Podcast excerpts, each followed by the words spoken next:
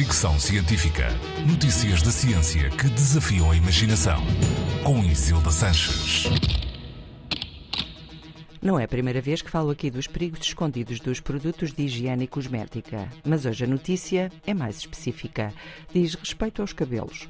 Um estudo do Instituto Nacional de Saúde americano concluiu que os produtos alisadores de cabelo estão associados ao cancro uterino.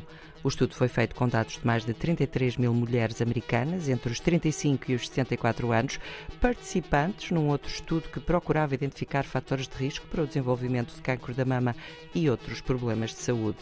As mulheres foram seguidas durante 11 anos. Nesse período, foram diagnosticados 378 cancros do útero.